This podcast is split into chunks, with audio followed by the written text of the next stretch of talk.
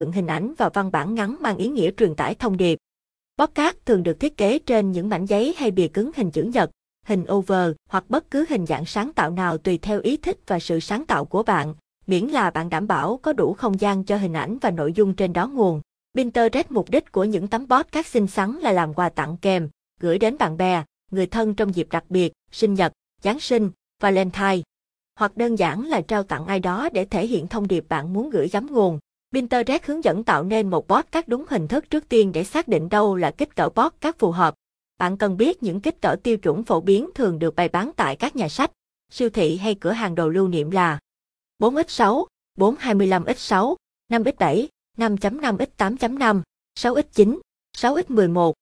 Sau đó hãy lựa chọn kiểu dáng yêu thích để tạo nên podcast của bạn.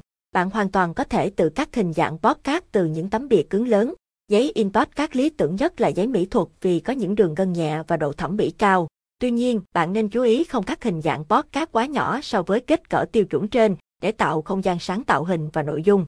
Tiếp theo là hình thức của podcast, hình ảnh của bạn nên chiếm mùng 2 tháng 3 podcast và văn bản chỉ cần viết ngắn gọn từ 2 đến 3 dòng. Hoặc bạn có thể cân nhắc trang trí hình ảnh mặt trước và nội dung viết toàn bộ nội dung ở mặt sau. Ngoài ra, nếu bạn thiết kế podcast trên máy để in, việc lựa chọn phông chữ phù hợp sẽ giúp tăng độ thẩm mỹ cũng như thể hiện sự cầu kỳ, cẩn thận dành cho người nhận. Nếu nội dung podcast là lời chúc thân mật ngọt ngào cho dịp đặc biệt, hãy sử dụng phông chữ dễ thương để viết. Nhưng nếu bạn gửi podcast cho người lớn tuổi hoặc cho đối tác của bạn, thì phông chữ sang trọng lúc này sẽ thể hiện sự chuyên nghiệp và tôn trọng với người nhận. Trang web thiết kế podcast theo ý thích thay vì tìm những podcast với các hình mẫu được in đồng loạt nhàm chán. Calame sẽ gợi ý giúp bạn những trang web giúp tạo ra podcast độc đáo mang dấu ấn riêng của bạn.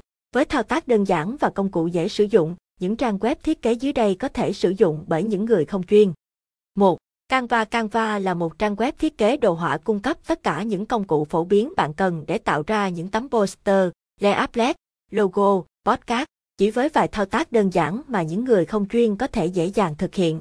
Trang web cũng cung cấp hàng triệu hình ảnh, hình vector, biểu tượng miễn phí giúp bạn lựa chọn được hình minh họa ưng ý cho thiết kế của mình.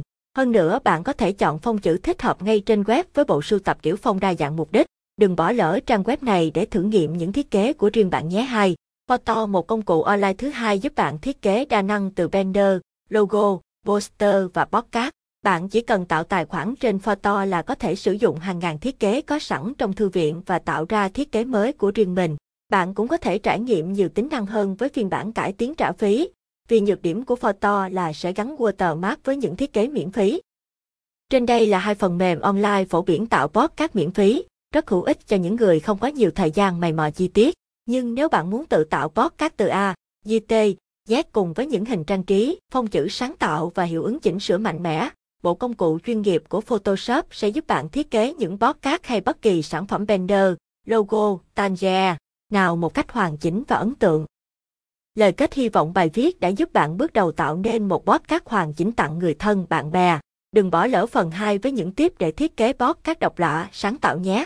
Ngoài ra khóa học Photoshop cơ bản của Calome sẽ giúp bạn thành thạo phần mềm nổi tiếng và đa năng này chỉ trong một tháng và ứng dụng ngay vào những thiết kế của mình đấy.